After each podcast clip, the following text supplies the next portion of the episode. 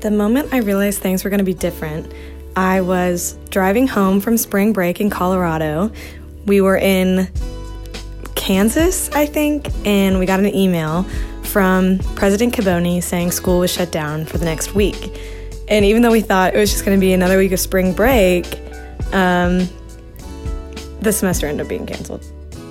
We all remember where we were when we knew COVID 19 was going to impact our lives. We'll hear what our staff remembers from their last normal days. And we'll also talk about a new Kentucky House bill that could remove the tax from menstruation products and how a Bowling Green family turned a tree into the gift that keeps on giving to the homeless population.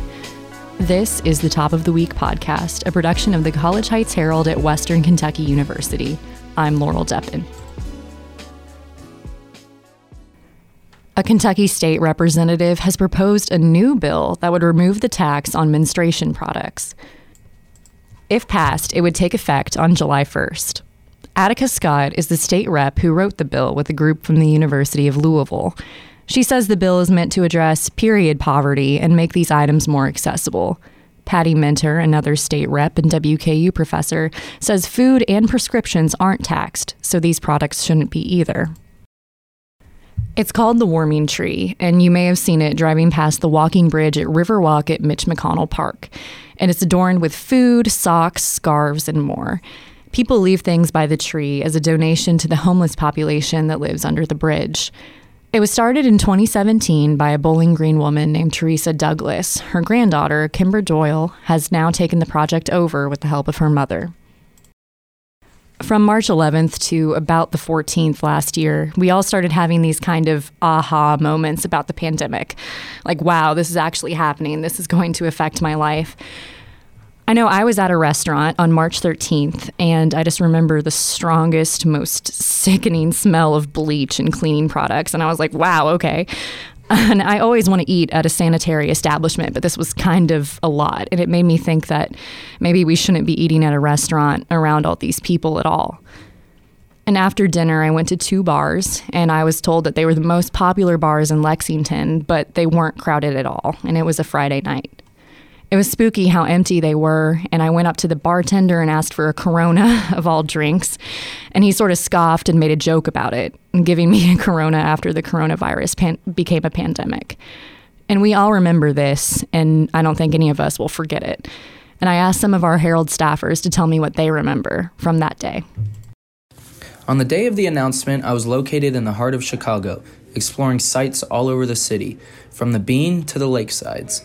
We went to Nashville and we explored 12 South and had dinner, and then we went to the Bridgestone Arena for a Dan and Shay concert. I was in Miami, Florida, not a care in the world, living my most normal life. Me and a couple people had taken a trip to Red River Gorge for spring break. I was packing my bags in Denmark to go home. I had been notified that I needed to come back to the United States, and I had to tell my friends that I had to come back home.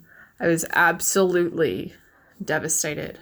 When I received that notification on my phone, I was riding on the subway surrounded by hundreds of people on their daily commute.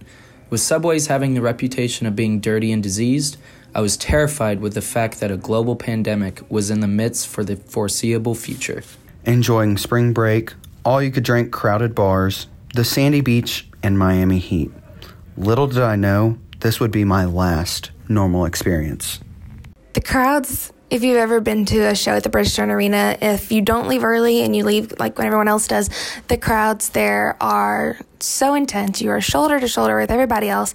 And we were trying to get down, um, trying to get through the crowd to the escalator. And I remember having like a mild anxiety attack because the crowds freaked me out so much at the time.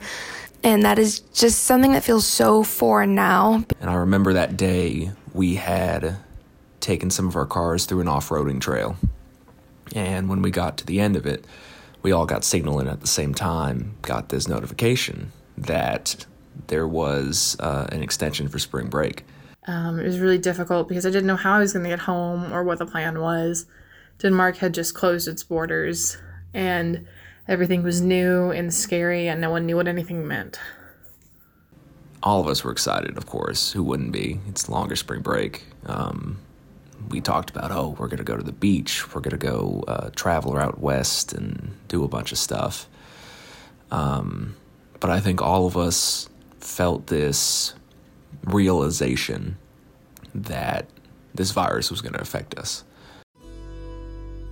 That's it for this week's podcast. For more news, you can get the Herald in your email inbox every weekday by subscribing to our newsletter at wkuherald.com/newsletter. The print edition is still available around Bowling Green and WKU's campus, with new editions out every Tuesday.